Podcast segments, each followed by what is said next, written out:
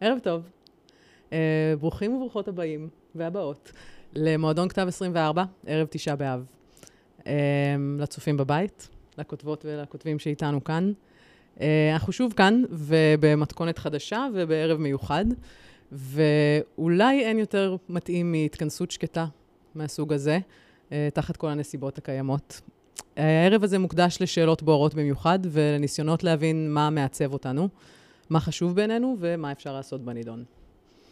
אז uh, כרגיל, כינסנו לכם נבחרת אבני חן, יובל פלוטקין, אסי גל, לגמרי, שי בלו, נועה גולן, שיר ראובן וחן עמרם. לאלה שמצטרפים אל היקום של מועדון כתב עכשיו, הרעיון הוא שאנחנו חילקנו אותם לזוגות. כל זוג קיבל צמד מילים שצריך להכריע ביניהן. לכל אחת הקצבנו שבע דקות בלבד, לשכנע אתכם ואתכן שהמילה שלה היא האמת המוחלטת.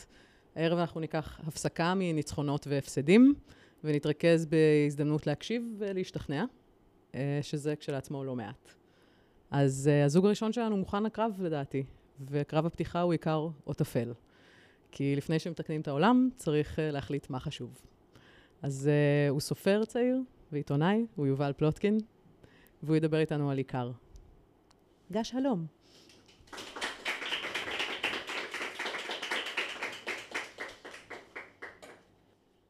החיים יפים, אבל הם לא תמיד עולים יפה. מערכה ראשונה, העיקר הבריאות. כשהייתי בתיכון, הגוף שלי קרס לשנה. תקפה אותי תסמונת משונה, נדירה אחת למיליון. כמו זכייה בלוטו, אמר הרופא, בחיוך מנחם, ואני הוספתי כן, רק בדיוק הפוך, וחוץ מזה לא זכור לי שמילאתי טופס. התבצרתי בעל כורחי בחדר, בהייתי בתקרה, והחברים היו נאספים בשולי המיטה. למדתי להכיר את הכאב מקרוב, למדתי לחשוש לחיי, למדתי את השיעור הכי צפוי, ששום דבר לא מובן מאליו. למדתי לזחול החוצה מהסדינים רק כדי להתחבר מחדש לספה בסלון וחוזר חלילה יום אחרי יום אחרי יום. סביבתי הקרובה נתקפה מבוכה נוכח מצבי הבלתי רצוי, כל כך צעיר, כזה זקן, וכך חזר לו שוב ושוב המשפט, העיקר הבריאות. העיקר שתחלים, העיקר שתשמור על עצמך, ועד היום הוא חוזר אליי בברכות, בחלומות, בסיוטים, העיקר הבריאות. גם אני רציתי להיות בריא, ואפילו הייתה לי רשימה. ברגע שאוכל לקום שוב על רגליי, אלמד זכייה, אלמד לנגן שופן, ואוכל המבורגר. הייתי משוכנע שאם אעשה את שלושת אלה, חיי יתמלאו אושר, ואתם יודעים מה? אם הייתי יכול היום לדבר עם הנער שהייתי אז, לא הייתי מעז לפוצץ את הבועה. כי בן אדם צריך לחלום.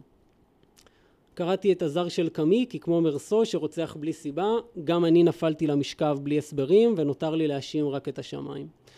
קראתי בורכס, כי כמוהו גם אני חיפשתי משמעויות נסתרות איפה שרק אפשר, אפילו כשזה מאולץ להפליא. קראתי דוד אבידן, כי גם אותי חתכה עובדה כואבת שאין לי בעצם לאן ללכת. קראתי ז'ורג' פרק, כי גם אותי משהו פירק, ולא, אני לא מתכוון להתנצל על זה, ניצלתי ממחלה עלומה וכל מה שקיבלתי זה את משחק המילים הזה. קראתי גם את חזי לסקלי שכתב אם תלמד אותי לרפא בחושך, ארפא את החושך. אם תלמד אותי לכתוב בחושך, אלמד את החושך לכתוב.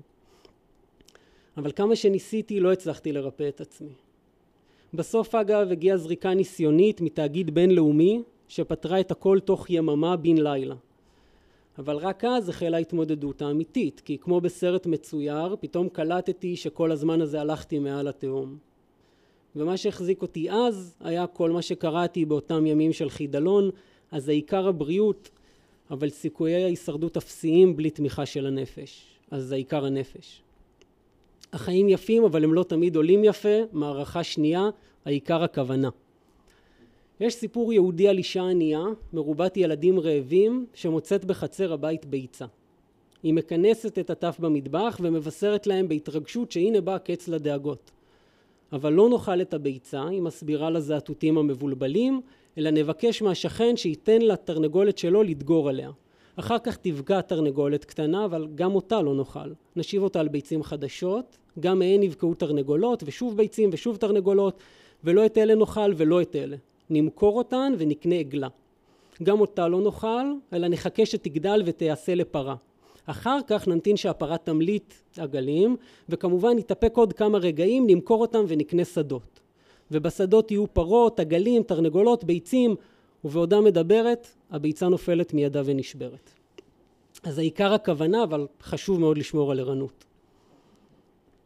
החיים יפים, אבל הם לא תמיד עולים יפה, מערכה האחרונה, העיקר לא לפחד כלל. זה מתחיל עם כותרת קטנה על ספינה בלב ים. שבועיים אחר כך מגפה של פעם במאה מאיימת על האנושות. מה שהתפרץ כנראה בשוק קטן במזרח ממשיך בשיתוק של פקעת החוטים הסבוכה המכונה השוק החופשי. זה קשור לזה שהערים שלנו גדולות מדי, שהתרגלנו לחיות בצפיפות מחניקה ודביקה, שאנחנו לא כל כך זוכרים איך להישאר בבית, שהטבע רחוק ושנעשינו תלויים כל כך בנמלי תעופה. זה כואב בריאות אבל לא פחות מכך בכיס. עוברים לא יותר משלושה חודשים ומתגשמת הגרסה הישראלית של חוקי מרפי, כל מה שעלול לסכסך בינינו אכן יסכסך. היה מתוח עוד לפני כן, זה נכון, אבל עכשיו האווירה עוינת עד אימה. מים ודם נמזגים זה בזה ברחובות, מפגינים נאספים בגשרים, מורידים חולצות, עוטים מסכות, מישהו אומר שהם מפיצים מחלות. אפשר לחלק את סך הסיסמאות של המוחים לשתיים. אנחנו פוחדים והעיקר לא לפחד כלל. וזה לא סתם. אנשים בכל העולם מאמינים שהשנה הזו רעה במיוחד באופן מיסטי כמעט. מישהו אומר 2020 זה הקוד לנשק הסודי שישמיד את האנושות ומישהו עונה לא, זו מפלצת עם 20 ניבים למעלה ו-20 ניבים למטה שפותחת את הלוע כדי לשים לכולנו סוף. אסור לפחד יותר מדי אבל חובה לפחד כדי שמשהו בכל זאת יגרום, יגרום לנו לצעוק עד כאן כשהעניינים יוצאים משליטה. כדי שלא נגיע שוב לרגע הזה שבו קין דורך על הראש של הבל על שפת המדרכה. חורבן הבית, אין אפילו צורך להגיד את הצירוף הזה שבימים האלה כאילו נאמר מעצמו. העיקר שלא נרפה מהניסיון העיקש הזה, האבוד מראש, להבדיל בין עיקר לטפל. כשהפיר תחתנו בוער וגם כשלא. העיקר לא לפחד כלל והעיקר להסתכל לצדדים. העיקר הכוונה והעיקר לא לשקוע בשאננות. העיקר הבריאות והעיקר חיי הנפש. הרוח יכולה לנשוב לכאן או לכאן ואף אחד לא מבטיח לנו שלא יהיה הרבה יותר גרוע לפני שנחווה הקלה. אז בינתיים כדאי שניקח נשימות ארוכות ולא נעצום עיניים. זה העיקר.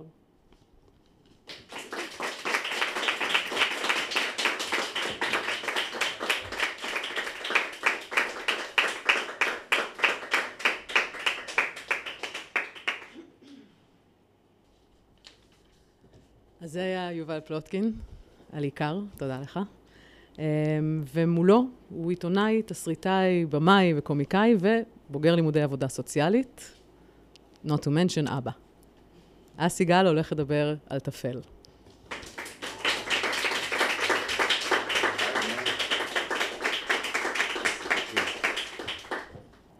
העיקר להיות מאושר. אם לשפוט את החיים לפי דברי הדג נחש, ואני מאוד ממליץ על כך כדרך חיים, אושר הוא העיקר. אני מאמין בזה. אני מאמין שהדבר היחיד שבסופו של דבר חשוב זה להיות מאושר. כשלכל אחד יש את הדרך שלו לשם. גם כשהתעסקתי בלעזור לאנשים אחרים ולא רק בעצמי, ידעתי שאני עושה את זה קודם כל כי זה עושה אותי מאושר. לסייע לילדים בפרויקט בית הגלגלים, לעזור לאדם שמחפש עבודה כשלמדתי עבודה סוציאלית. אם הצלחתי, הרגשתי טוב. הרגשתי מאושר. או לפחות קיוויתי שארגיש ככה. הלב שלי אמר לי שזה הדבר הנכון לעשות בחיים, לסייע לאנשים. והאמנתי לו, אז עשיתי את זה. זה לא תמיד היה ככה. אחרי הצבא הייתי בטוח שאני הולך ללמוד משחק. לשחק בהצגות היה הדבר שעשה לי הכי כיף. אז עוד לא שאלתי את עצמי אם אני נהנה יותר ממחיאות הכפיים או מכניסה לדמות, פשוט כי לא עשיתי את זה מספיק כדי לקבל מספיק מחיאות כפיים. רציתי להיות שחקן, וידעתי שאלך ואעשה אודישנים לכל הבתי ספר למשחק. אבל אז, בטיול באוסטרליה, פגשתי בחורה גרמניה שבדיוק סיימה ללמוד חינוך מיוחד. האור שהיה לה בעיניים כשסיפרה על המפגש עם הילדים שעבדה איתם, בער בעוצמה שהלב שלי לא הכיר. באותו רגע החלטתי שאני לא אלך להתעסק בעסקי אוויר. אני אלמד רפואה ואציל אנשים, כי לזה יש ערך ממשי. הציונים שלי הספיקו רק לניסיונות קבלה באוניברסיטת באר שבע, והלכתי פעמיים, שנה אחרי שנה, לראיונות קבלה. בפעם הראשונה לא עברתי כי האשמתי את האנושות בהרס כדור הארץ. כנראה שהם חשבו שזה לא סימן טוב לאדם שצריך לעזור לאותה אנושות. שנה אחר כך, חברים שהתקבלו ללימודים אמרו לי שהכי חשוב שאדבוק בעמדתי. אז כששאלו אותי אם מחיי אדם שביקש שלא יחיו אותו, אמרתי שכן. כי אני מאמין שמתנת החיים שהוא יקבל יכולה לגרום לו לחשוב מחדש על כל ההחלטות שלו. ואז שאלו אותי אם מחיה אדם כזה גם אם כל הצוות החליט שלא מחיים אותו. זכרתי מה אמרו לי, והתעקשתי שאעשה דברים בניגוד מוחלט להחלטת כל שאר הצוות. לא התקבלתי. הלכתי לעשות תואר בהיסטוריה, ואחר כך הלכתי ללמוד עבודה סוציאלית, כי הנפש שלי טענה בתוקף. לעזור לאנשים זה העיקר. זו משמעות החיים. וממש רציתי להיות מאושר מזה, ולא הייתי. אחר כך נהייתי קומיקאי ושחקן, וחשבתי שאני תכף מאושר. אבל ההצלחה הגיעה רק קצת, ונותרתי לא מאושר. יכלתי ללכת לשחק בתיאטרון ניסיוני וליהנות מחדוות היצירה, אבל לא רציתי. פתאום ההנאה ממשחק הלכה יד ביד עם הרצון להיות מפורסם. אם רק אהיה מפורסם, אהיה מאושר, חשבתי. אבל מעולם לא נהייתי ממש מפורסם. מעולם לא ראיינו אותי לשבעה לילות, אז לעולם לא אדע אם בגלל זה האושר שלי לא הגיע עד הסוף. העיקר זה משפחה וילדים. זו גם תיאוריה. וממש חיכיתי שייוולד לי הילד השני כדי לדעת אם זה העיקר. הוא נולד לפני תשעה חודשים, ולצערי, הוא לא העיקר. הוא חמוד ומתוק ונפלא, ואני אוהב אותו ואת אשתי ואת הילד הראשון שלי אהבה עזה. הילד הראשון, בן חמש כבר, החזיר לי את כל ההתלהבות מהחיים. יש רגעים שהוא מתלהב משבלול שמחזירים לי את ההבנה כמה שבלול זה מלהיב לפני שאתה רואה אותו עוד מיליון פעם. המשפחה זה הדבר הכי יקר לי. אבל האם אני מאושר? לצערי המאוד כוס הומו, כנראה שלא. ואם העיקר להיות מאושר ואני לא מאושר, אז אני כנראה חי את הטפל של החיים. זו מילה נוראית טפל. בניגוד לכל מילה שאי פעם ניתנה במועדון כתב, אין לטפל אף קונוטציה חיובית. אם אחזור אחורה לכמה מילים כאילו לא טובות שניתנו כאן, אפשר לראות שעשן, למשל, היה משהו מאוד חיובי כשהודיעו הודעות בעזרת סימני עשן. מלחמה, משהו מאוד לא טוב על פניו, הביאה פעמים רבות להרבה שינויים חיוביים. אפילו המילה רע יכולה להיות מגניבה. מייקל ג'קסון שר על כמה הוא רע וזה היה מאוד מגניב. עד שהוא נהיה באמת איש רע וזה כבר לא מגניב. אבל טפל זה רק מחורבן. כל ההטיות של המילה הזו מסריחות. טפיל, נטפל, שום דבר שמישהו רוצה להיות בכלל. אבל אם העיקר להיות מאושר כמו שהדג נחש נשבעו בשיר, ואסור לשקר בשיר, אז אני בטפל. אני בלחיות, בלעשות, בליהנות מדברים קטנים, מרגעים. זה בסדר, זה החיים. כולם לא מאושרים, אין פה שאלה בכלל, זה בסדר. רק שממשיך להציק לי. אז מה העיקר? העיקר לא לפחד כלל. זה הרבי נחמן אמר. ככה לפחות אומרים המאמינים שלו. וזה יפה. לחיות ללא פחד זה העיקר. אבל למה?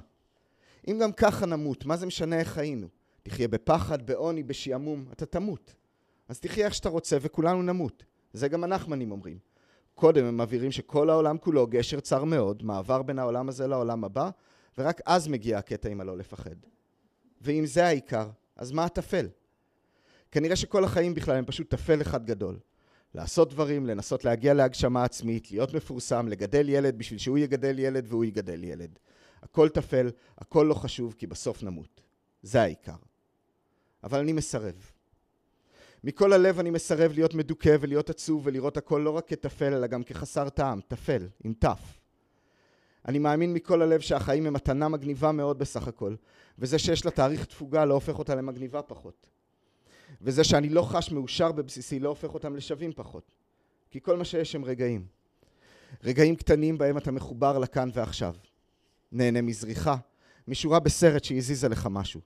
מחיוך של הילד שלך כשהוא אומר שהוא מסי ואתה רונלדו, ואז הוא בועט בכדור הכי חזק שהוא יכול, וזה כל כך חלש וכל כך מתוק. ישבתי פעם, מסטול, כמו רוב הפעמים שאני יושב, עם חבורה של אמריקאים שלא ממש הכרתי. דיברתי קצת עם בחורה שעושה יוגה ואמרתי לה את התזה שלי על החיים. אמרתי כל מה שאמרתי פה, שלכלום אין משמעות וכל מה שאפשר זה ליהנות מהרגע וזה מה שאני מנסה, להיות מאושר מהחיים. היא אמרה לי, אני לא מאמינה לך. לא שאלתי למה, לא ניסיתי להבין מה היא רואה בנפש שלי שגורם לה להגיד את זה. פשוט אמרתי טוב, אמרתי שזה ככה ויצאתי לעשן עוד. אבל היא צודקת, אני לא מאושר. אבל אני גם לא מדוכא. אני טפל. אני כל השאר. אני רעב וצמא ועבודה ואהבה וגידול ילדים ואז אני אמות והמסע ייגמר. כלום, בלי עיקר ושום דבר. אבל באמצע הרחתי איזה פרח, וזה באמת, באמת נחמד. אפילו משמח. אני רוצה להאמין שהעיסוק שלי בטפל מענה אותי יותר מאשר אם מעולם לא הייתי נולד ולא עוסק בשום טפל ושום עיקר. אבל זה לא משנה. כי העיקר זה שאני כאן בין אם ארצה ובין אם לא, אז עדיף לא לסבול. בינתיים זה מצליח. ולכו תתנדבו מדי פעם. יש אנשים שאין להם את הפריבילגיה אפילו להתעסק במה עיקר ומה טפל, כי ללכת קשה להם, וזה נחמד שמישהו עוזר. זה גם עושה טוב בלב.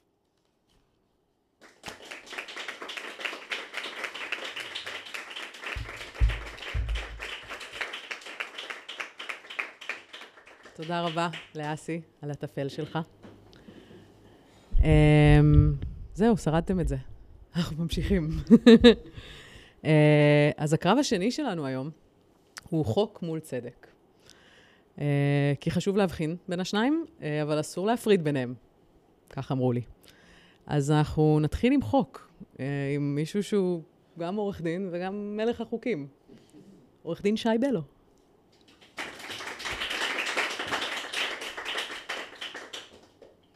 ברמה העקרונית אני מסתדר יופי עם משמעת.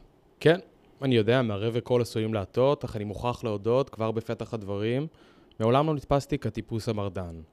כמי שנולד במשקל כבד, במשפחה מספרים, שהוכתרה במשמעת כבר בגיל הרך. החוק הראשון שנחקק בזיכרוני, לא נשמעתי, עסק בהגבלת משאב יקר ערך, חלב אם. עם מי שתחיה, הריבון שנתן את הטון, ניסחה את הפקודה. אחד בקבוק חלב מותר לשתות שי, שניים בקבוק חלב אסור. מחאות הבכי שלי לא הועילו, גם לא שביתות הרעב. תכלית החקיקה הייתה פטרנליסטית וברורה. שמירה על גזרה בריאה לקראת גיל חובה. העניין הזה תפס, כי לא באמת הייתה לי ברירה. סבלתי, דוכאתי, אך במידת הבגדים הנכונה. לא פלא שבמהלך מרבית תקופת ילדותי התנהגתי בהתאם לכל הכללים. עד כדי כך הייתי ממושמע, שנתפסתי כקונפורמיסט דביק בקרב החברים. צייתתי באדיקות לרמזור אדום, גם כשמיהרתי, נמנעתי מלשתות מפה לפה גם כשצמאתי. לא העזתי לקלל, לעזאזל, גם כשהפסדתי. למעשה, את פיו של איש לא המראתי. לא הפחד מענישה הוא זה שהניע אותי לציית לחוקים, אלא ההתמסרות, כמעט ההתמכרות, לתחושת הסדר. כי משמעת היא ערובה. כלומר, החוק הוא מכשיר חברתי שנועד לקדם איזושהי הגנה. אז הנה, אציג בפניכם את משמעות החוק. גרסתי דיינקותא. את הפעם הראשונה בה הפרתי את החוק, לעולם לא אשכח. הימים היו ימי חג העצמאות, השנים שנות התשעים העליזות. ספרי השלג שרכשתי כבר היה מוכן להתזה. בכיכר מלכי ישראל כבר החלו במירוק הבמה. לקראת ערב קרנבל בהנחיית עודד מנשה ומיטב מפורסרי, מפורסמי העונה. בדרכי חזרה מבית הספר של החיים, בית הספר היסודי בלפור בתל אביב, פעלתי מתוך גאווה לאומית לא ברורה. את עיניי צד דגל ישראל שחובר לחלון מכונית חונה, ובאבחת חרב מהירה ביצעתי את הגניבה. הדגל נתלש מהתורן והמכונית נותרה יתומה. אך בעודי צועד הביתה, נתקפתי חרדה, נכנסתי הביתה, רועד כולי מבושה. אחזתי בדגל, התקשרתי לאמי היקרה, ובדמעות התוודעתי בפניה על המעשה הנפשע. השקט המחריש מהצד השני של הקו הבעיר את גודל האכזבה. ואז גם הגיעה הפסיקה. אז עכשיו לך יש דגל שי, ולבעלי המכונית אין הגנה. ומשלא יכולתי לשאת את כובד האשמה, גזרתי על עצמי את הדין, והחלטתי להשיב את הרכוש הגנוב למכונית החונה. בחלוף שעה קלה שבתי לזירה והנחתי את מה שנותר מהדגל על הגג של המכונית הפגועה. כדי שלא יעוף ברוח, הנחתי גם מטבע של חמישה שקלים כפיצוי על הנזק ואקט של חמלה. מכאן חברים למדתי שחוק הוא אמנם מגן, אך לי אין שום חזקה על אותה הגנה. ואם הבנתי משהו בהמשך, אז הנה אני מספר. חוק הוא גם כלי התקפי חסר הבחנה. במערכה עם חוקים אין מנצחים. על בשרי למדתי שצריך ללמוד להפשיטו לאט לאט מכל המילים. חוק אמנם עושה רושם נחמד של ראה וקדש, אך כפי שאומרים בארמית בת זמננו, אין תוכו כברו. וכל זה איך אני יודע. על רקע משבר כלכלי משפחתי החליטו הוריי על פרידה לתקופה לא קצובה, אני עדיין בתקופת הילדות האבודה. כך משך שלוש שנים התגוררנו רק אני ואימי בדירת חדר וחצי שכורה. היא ישנה על ספה בסלון ואני חולק חדר לידה. כסף, רכוש, זה לא ממש היה. אך מה לעשות, חוק הוא חוק. ומבלי לדבר על ראשי ממשלה, חוק אינו מבחין בין דם לדם, בין איש לבין אישה. על פי החוק, את החובות שסבר אבי כאשר היה אדם בריא, עליי, עלינו, לשלם, גם כשהוא נכה, חסר עבודה, ויהי מה. לחוק הרי אין זה משנה אם אבא מאוד חולה, אם אימא כבר לא איתו, ואם אני בכלל איתה. כך, ברית של נישואים, שלא הותרה גם בפרידה, מביאה איתה קללה לא קטנה. בשם החוק הם היו מגיחים לדירת אמי, לבושים במדים, אוחזים בצווים, נציגי הוצאה לפועל הארורים. זכור לי במיוחד בוקר גשום אחד, בעיצומה של עונת העיקולים. נציג מטעם החוק דופק בדלת ושואל אותי בתמימות האם יש מישהו מבוגר בבית. עניתי לו בביישנות שאימא הלכה ורק אני נותרתי בדירה. אך כשחזרתי מבית הספר, התחברה התמונה. נציג החוק המתין שאצא, פרץ לדירה, החרים מכשירים, צירף הודעה, החליף את המנעול, ואת המפתח החדש הוא נתן לשכנה שממול. החוויה הטראומטית חזרה על עצמה לא פעם ולא פעמיים. לא היה כמעט מכשיר חשמלי אחד שניצל מהבזיזה. מחשב, טלוויזיה, רדיו, הוציאו לפועל את הנשמה. הפכתי והפכתי בגישתי, ועד היום כמעט ולא מצאתי תשובה. כששאלתי את אמי למה אני נענש, איפה אותה הגנה שהיא דיברה בשמה, אמי הודתה בפניי, בכאב, שבנסיבות הללו, גם היא לא יודעת להגן על עצמה. מתוך תחושת אוזלת יד התברר לי כבר אז, שחוק הוא לא משחק, ואם לא אעשה מעשה, גורלי ייקבע בכניעה לחוסר ההוגנות שאורבת לי ממש מעבר לפינה. יהיה זה נציג הוצאה לפועל, פקח, או אפילו משטרה. מילד צייתן הפכתי ילד חשדן, סקרן, מתירן, כמעט חצוצרן, וכשנשבעתי, וכשנשבעתי שאל מול החוק לא אוותר קורבן. בלימודי המשפטים בחנתי את פניו הרבות של החוק והוא בחן אותי בחזרה, ואז זה קרה. כשאני מייצר את עצמי בלימודי, בלימודים למבחני הלשכה מעלעל במאות ואלפי חוקי המדינה, נגלה עליי, כמעט במקרה, גם חוק הוצאה לפועל, ממנו בא כל הרעה. בדיעבד, כך מתחבר, עיקולי מטלטלין בחצריו של חייו, ללא נוכחות של בגירים, החוק פשוט אינו מאפשר. לכן הרב לי נציג הוצאה לפועל, בבוקר ההוא, המתין בסבלנות עד שאצא, ורק אז פרץ לדירה בהיחווה. במילים אחרות, על פי החוק, לעכל זה מותר. אבל לעכל אל מול עיניו של קטין, עדיף שלא נשאל. כי לגלות שפרצו לי הביתה בשם החוק, עיכלו מכשירים, זו בטח חוויה פשוטה יותר לעיכול, מאשר לעשות את אותה הפעולה, רק שהיא מול הפנים. המסקנה המתבקשת היא די פשוטה. וזו איננה עצה משפטית, אלא רק עובדה.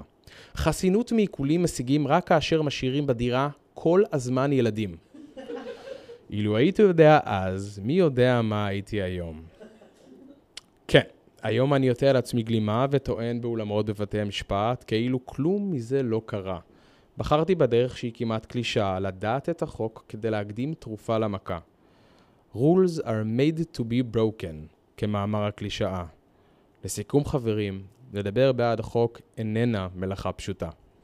בטח כאשר מנגד ניצב כאן הצדק, אותו ערך עליון מלא בהכרה.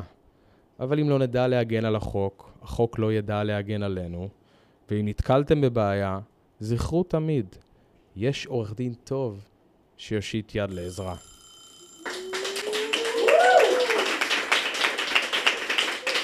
אהבתם את.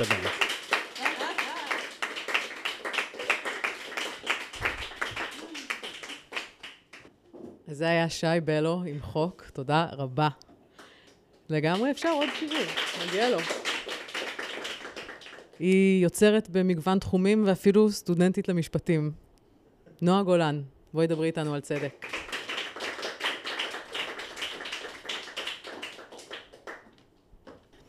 את הצדק פגשתי בערך בגיל חמש. אני זוכרת את סבא שלי שוכב על הספה, לועס טבק ובמבטא תימני מתובל קורא לי צדיקה. סדיקה, צדקת. הוא היה מניח את היד שלו על הראש שלי ומדבר עליי עם אלוהים. נראה לי שהם אמרו בעיקר דברים טובים. אני האחות הקטנה, אז מהר מאוד המיתוג שלי כצדיקה נרתם בשירות האחים שלי. צדיקה מתוקה, תביאי לי כוס קולה, תעבירי את השלט, תכבי את המזגן. לקחתי על עצמי את התפקיד הזה בהתלהבות. הרגשתי כמו הפרויקטורית של ההגינות, שליחת הצדק עלי אדמות. אני מסייעת בטרדות היום-יום, ובתמורה לומדת סודות כמוסים. זו נראתה לי כמו עסקת חליפין צודקת. צדיקה מתוקה, אל תגלי לאבא מתי חזרתי הביתה. תביאי לי מצית מהתיק של אמא. תגידי שאני לא בבית. צדק גורם לך להרגיש נחוצה, להרגיש חלק ממשהו גדול יותר. יום אחד, אחרי שהצדיקו אותי לשטוף ערימת כלים עצומה ושברתי צלחת, מלמלתי בדמעות לדודה שלי שנמאס לי להיות צדיקה. היא הסבירה לי בעדינות שלהיות משרתת זה לא להיות צדיקה. אני אוסיף שבעיניי זה אפילו בדיוק ההפך, כי החוק הוא זה שמכופף אותנו והצדק מרומם. החוק מנוסח ביובש על ידי המנצחים בשלוש קריאות שמצמצמות כל אפשרות לצקת לתוכו נסיבות חיים, פנים, שמות, דמעה של ילדה. השאיפה לצדק והרעיון של הצדק. אלו לא נכתבים אלא גדלים, מתעצמים וצומחים מתוך כל אחת מאיתנו בכל פעם מחדש. הצדק תמיד תלוי הקשר, תמיד יחסי ובו זמנית תמיד מכיל גרעין קשה של אמת קיומית שלא ניתן לסתור. כמו אהבה, כמו סניף של מקדונלדס בכל מקום בעולם. השאיפה לצדק משאירה אותנו בחיים, מוכנות להילחם נגד מה שרע ובעד מה שטוב. החוק עיוור, אבל הצדק רואה הכל. אני לא מנסה לתת הגדרה מדויקת לצדק, כי אין כזאת. צדק פואטי, צדק חברתי, צדק חלוקתי, צדק מתקן, צדק וונוס לבד, צדק צדק נרדוף.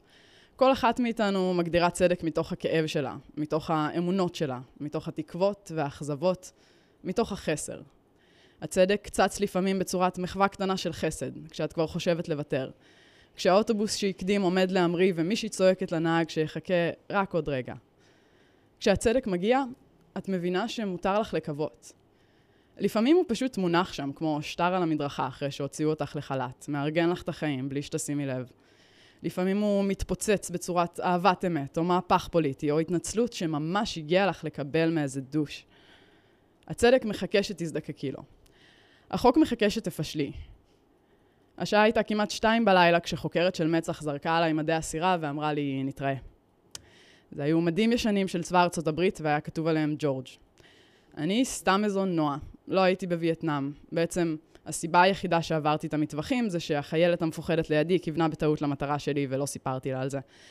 אני יודעת שזה לא צודק, אבל זה היה שווה את המבט של המפקדת כשהיא אמרה, יפה נועה, פגעת 11 מתוך 10 פעמים. לפעמים החיים מזמנים אותך לסיטואציות ולא נותר לך אלא לשנס מותניים ולהגיד, יאללה חבר'ה, תנו לי מה שיש לכם. הכלא הצבאי מלא בבנות שהחוק כופף אותן. שאם מישהו היה נותן להן לטעום מעט צדק, הן לא היו שם. כמו החיילת שברחה מהבסיס, כי המפקד שלה היה גזען ומטרידן.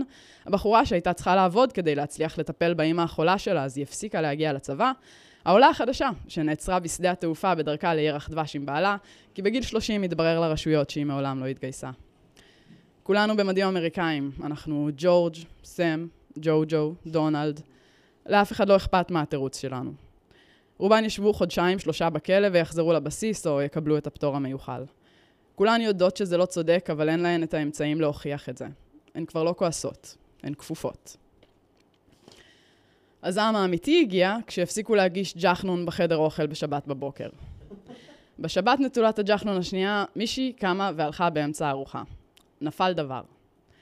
כי יש גבול לכמות הצעקות שאסירה צבאית יכולה לשאת, גבול לכמות ההטפות על כבוד ועל בגרות ועל משמעת, גבול לאיסורים חסרי משמעות, גבול ליכולת של כל אחת מאיתנו להתכופף בפני המערכת, והגבול הזה הגיע כשלא יכולנו להתנחם בג'חנון ניסתי וצבאי בשבת. פתאום הכל נראה לא צודק. באותו הלילה סירבנו להיכנס לתאים עד שלא יובטחו לנו שינויים. המפקדות קראו לנו מפונקות והמשיכו לדקלם מנטרות שלימדו אותן בקורס על אחריות אישית ועל ציות ומילים גדולות אחרות שכל אחת מהן עיוורת לקיומו של צדק אמיתי, צדק תזונתי. לא ויתרנו, דרשנו צדק. המפקדות ניסו להכניס אותנו בכוח לתאים, אבל עמדנו יציבות, כועסות. השאיפה לצדק הופכת אותנו אקטיביות. התחלנו לצעוק בלילי מילים מתוך מצוקה אמיתית שפתאום הכרנו בה. כל אחת שטחה בפני המפקדות את שלל הפעמים שבהן רמסו אותה במתקן הזה. את החפצים שהוחרמו, שיחות הטלפון שנגזלו, האלימות המילולית. הצעקות העירו את המ"פ שהגיעה והייתה מאוד לא מרוצה מהשיחה שהתנהלה. אז אנחנו חשבנו שהנה נגמר המרד, יוסיפו לכולנו עוד ימים בכלא, אבל נשארנו לעמוד. את צריכה לזעוק כדי לזמן את הצדק. כי המ"פ באופן מפתיע הייתה בצד שלנו. אולי סתם אהבה ג'חנון ואולי נותרו בה כמה פירורים של רדיפת צדק שצה"ל לא הצליח לקחת ממנה. אז הג'חנונים חזרו, והצלחנו לחלץ עוד שתי הפסקות סיגריה ביום. הצדק מחכה שנזמן אותו. ברגע שתהיי נחושה וצודקת, ברגע שלא תהיי לבד, שתהיי מאוחדת עם הרוסייה ועם האתיופית, עם היתומות והגרושות, עם הכועסות ועם הבוכות, עם כל מי ששואפת לקיום בכבוד, אתן תשיגו צדק. כי מן המקום שבו אנו צודקים, יצמחו כוכבי לכת שבהם כולם מקבלים ג'חנון בשבת, ופנסיה תקציבית.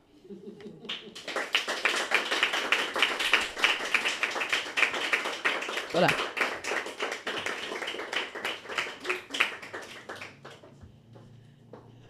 אם כן, נועה גולן על צדק, תודה רבה. מאוד יפה אתם מוחאים כפיים, כאילו שאתם הרבה אנשים, אני מאוד מעריכה את זה. אה, וכרגיל, הסבב השלישי מגיע מהר, כאילו רק התחלנו. אה, אז הסבב השלישי הוא סביבה או תורשה. אה, כי הכל משפיע עלינו ומעצב אותנו, היסטוריה, פוליטיקה, ביולוגיה וגנטיקה. אז בואו נדבר על זה. נתחיל, כי התגעגענו, עם סטנדאפיסטית, תסריטאית ועיתונאית, שיר ראובן, תדבר איתנו על סביבה.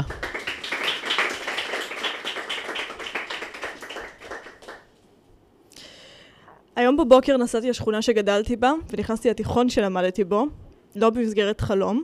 אני לא הולכת לספר עכשיו שראיתי את סבתא שלי והיא רבה עם נועה קירל. נכנסתי באמת לתיכון שלי במציאות, ועשיתי בגרות במתמטיקה.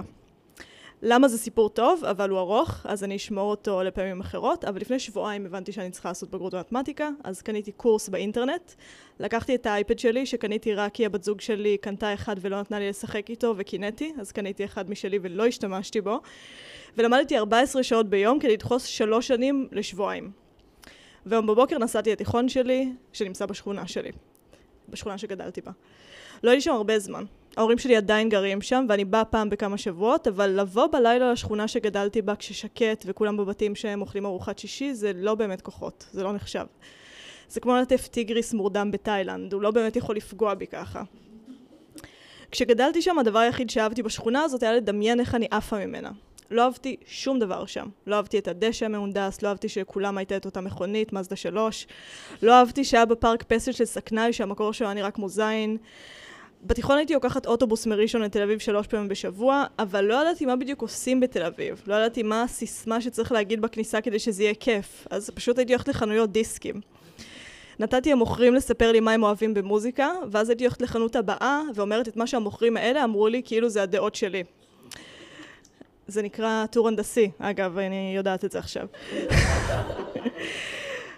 הייתי מסתכלת על בנות שצחקו ברחוב, על אנשים שהיו לבושים יפה, והייתי חושבת, אתם עוד לא יודעים את זה חברים, אבל אנחנו נהיה חברים. אני רק צריכה לעוף מהשכונה שאני גרה בה קודם, ואז זה יקרה. אבל לא עשיתי את זה, אה, וזה היה קטע. לא, רגע, זה לא העמוד הזה, זה העמוד הזה. לא עשיתי את זה למרות שהשנים עברו וכבר לא היה שום דבר שהחזיק אותי שם. סיימתי תיכון, ואחר כך סיימתי צבא, ואחר כך לא יודעת, עבדתי בעבודה ועדיין נשארתי בשכונה הזאת.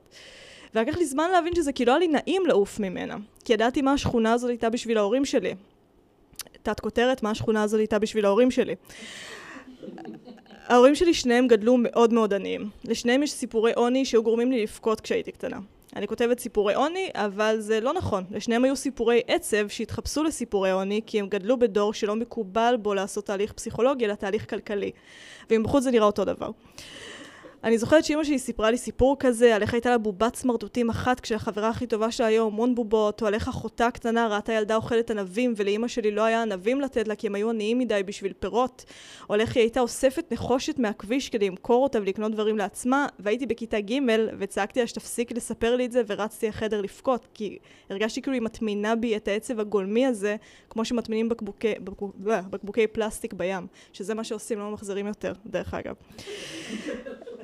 לאבא שלי גם יש סיפורי עצב, אבל הם מתחפשים לסיפורי אלימות. איך שוטרים הרביצו לו, איך הוא והחברים שלו הרביצו לפדופיל, לפדופיל של השכונה כשהם היו גדולים מספיק כדי לתפוס אותו, איך מישהו שבר לו את האף עם צינור. כן, להורים שלי יש ביוגרפיות של ראפרים, אבל הם דווקא החליטו לקחת את זה למקום אחר ולהפוך למורה ומהנדס. ולעבוד ממש קשה. ממש ממש ממש קשה, כדי שאני בחיים לא אגדל כמו שהם גדלו.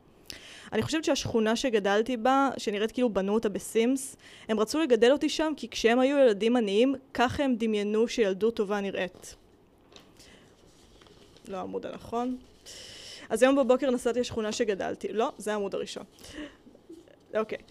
Uh, עכשיו זה קטע, כי השכונה הזאת הייתה המקום הכי אלים שהייתי בו. היא הייתה אלימה, ואני הייתי אלימה בתוכה, והיו אלימים אליי, והייתי אלימה לאחרים, והייתה אלימות בכל מקום.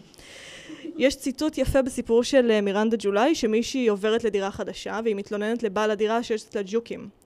והוא אומר שהוא יכול לעשות הדברה והג'וקים ימותו, אבל אז ג'וקים חדשים יבואו מדירות אחרות. והדיירת שואלת, ככה זה בכל הבניין? ובעל הדירה אומר לה, ככה זה בכל העולם.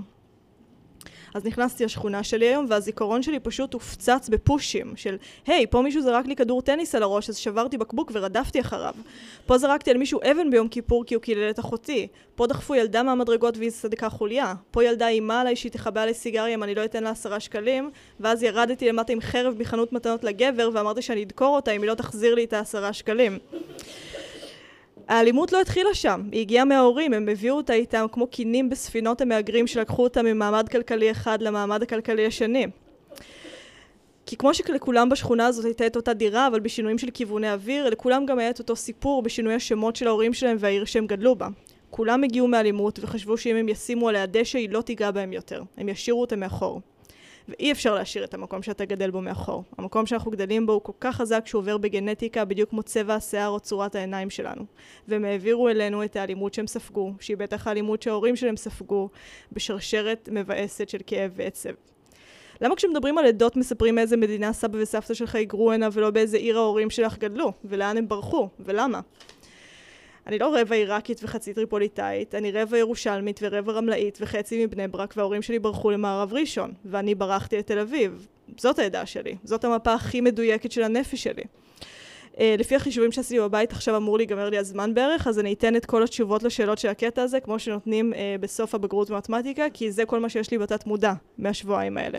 הלך לי טוב בבגרות, נראה לי שאני אקבל 100, אבל אני פוחדת לבדוק תשובות, אז נחכה חודש. אה, בסוף לא אהבתי מהשכונה הזאת, זה לקח לי שש שנים, אה, אבל זה רק כי כולם עזבו אותה, וכשהיא הייתה ריקה, אה, אז התאהבתי בה. כאילו ראיתי אלימות, אבל ראיתי גם דברים אחרים. ראיתי שהמקום הזה התעורר מדיונות. ראיתי שהברון רוטשילד קנה את כל השטח הזה ליהודים כי הם פירקו אותו ביין חינם כשהוא בא ליקב. שזה סיפור אמיתי שמספרים לך בגאווה בכיתה ד' או בנות בנות 60 במוזיאון היקב בראשון לציון. והבנתי שאני אוהבת כל חלק בזה. אני אוהבת את הסיפור, אני אוהבת את זה שהן בנות 60, הן מספרות פה אנחנו דחפנו לו יין, והוא קנה לנו את כל ראשון. ואהבתי שהמקום הזה התעורר מאמונה כנה שלמרות שהעולם מכוער ומלא בג'וקים, אפשר שיהיה יותר טוב. אופטימיות. אף אחד לא שם בובה של סכנה עם מקור בצורת זין באמצע פארק מלא ילדים מוכים אם אין לו אופטימיות. תודה.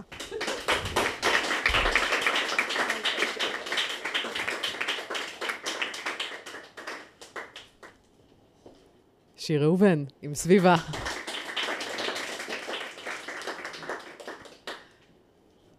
ותסיים איתנו. אשת חינוך, יוצרת תוכן ואקטיביסטית, חן עמרם, עם תורשה. בואי אלינו.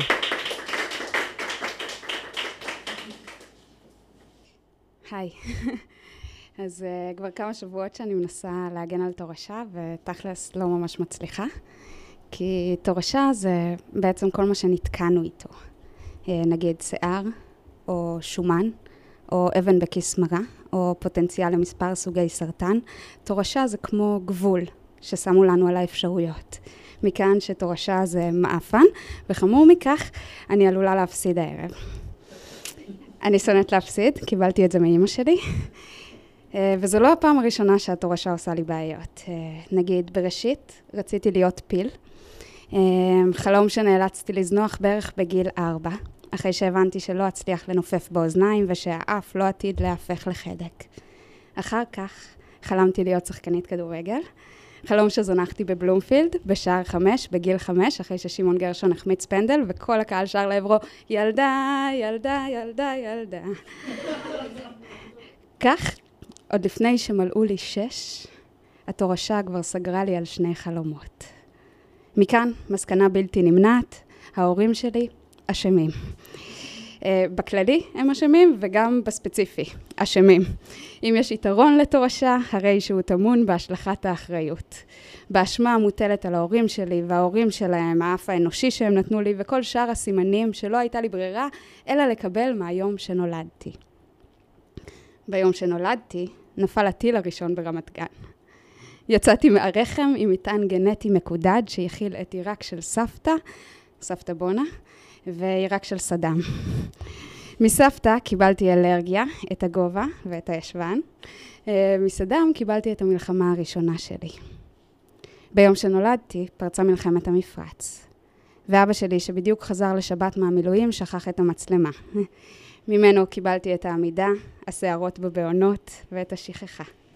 הוא שירת כמש"ק חינוך והביא הופעות לכל החזיתות. איפה המלחמות? שם הוא וההופעות. ואהבתי הופעות, אבל עוד יותר אהבתי סיפורים על מלחמות. בכיתה ב' כבר גמדתי את כל הספרים של דבורה עומר. בתקופה ההיא חלמתי להיות שרה גיבורת נילי. את האהבה לסיפורים ולספרים קיבלתי מאימא, יחד עם העיניים ומבנה הגוף. על כל שאלה ששאלתי, היא ענתה בסיפור. למשל, כששאלתי אם צמים ביום כיפור בגלל המלחמה. והיא סיפרה איך החליפה את הדבר שנשלח למילואים, כלומר למלא. והיא נערה חרדית. וכל המלחמה חילקה מכתבים במקום ללמוד, ואני חושבת על התלמידים שלי, ואיך בחיים לא הייתי רוצה שימלאו אף רזרבה. אנחנו לומדים תנ"ך, ותנ"ך זה של סבתא מרים, שהלכה לה. מארצה, ממולדתה ומבית אביה, שנשרף כולו במלחמה, המלחמה. מסבתא מרים קיבלתי את צבע העור, השירים, וזו חשיבות עצמית. אולי גם נתנה לי אלצהיימר, אבל זה לפעם אחרת. יש דברים שניתן לשכוח, ויש דברים שנועדו להיחרט, כמו סלילי DNA. אז כבר כמה שבועות שאני מנסה למיין מה היה שם ביום שנולדתי, ומה למדתי רק אחרי. כבר כמה שבועות שאני מנסה להניח את האצבע. הנה, מכאן עד כאן ניתן, מכאן עד שם שריר וקיים. ודווקא כבר דמיינתי איך נתווכח על למה אני נמשכת לנשים, וכזה כמה בדיחות על הגובה שלי, ואיך אנצח את שיר ראובן ואספר לכל הלסביות ואמצא את אהבת חיי, אבל האמת היא שאני פשוט לא מצליחה. כבר לא כזה אכפת לי להפסיד. פיל, אני כבר לא אהיה. אהיה רק סך הדורות שקדמו לי. כבר כמה שבועות שאני מנסה להגן על תורשה, יש לי איזה 30 טיוטות, ודווקא עכשיו כשהרמתי ידיים הבנתי. אם תורשה זה כל מה שנתקענו איתו, סביבה זה כל מה שאפשר לשנות. והסביבה. בכיתה ד' הלכתי עם ערכת מגן לבית ספר, בכיתה ה' יצאנו מלבנון, בכיתה ז' שדי הגנן שלנו לא יכל לעבור במחסום, ט' לבנון השנייה, י"ב עופרת יצוקה, עמוד ענן, צוק איתן, ולעומת זאת כמה כוח שיש בי קבוע. אני סך של גנים משובחים שהתמידו בלשרוד. בתוכי מקופלות אלפיים שנות, בתוכי כל האימהות והסבתות, כל הסיפורים, כל השיעורים הם השרירים שלי מתחת לאור, תקועים בי, דבוקים בי בעוז, כמה כוח שאי אפשר לקחת ממני כדי להתמודד עם הסביבה הזאת. כמה כוח. דורות על דורות, כמו מצבים עליי מתוכי. לקבל את שיש לקבל, לשנות את שיש לשנות.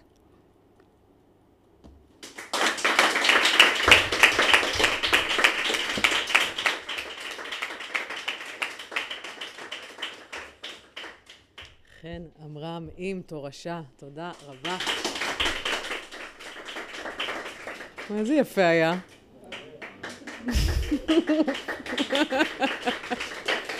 אז uh, כן, uh, נגיד כמה תודות, ו...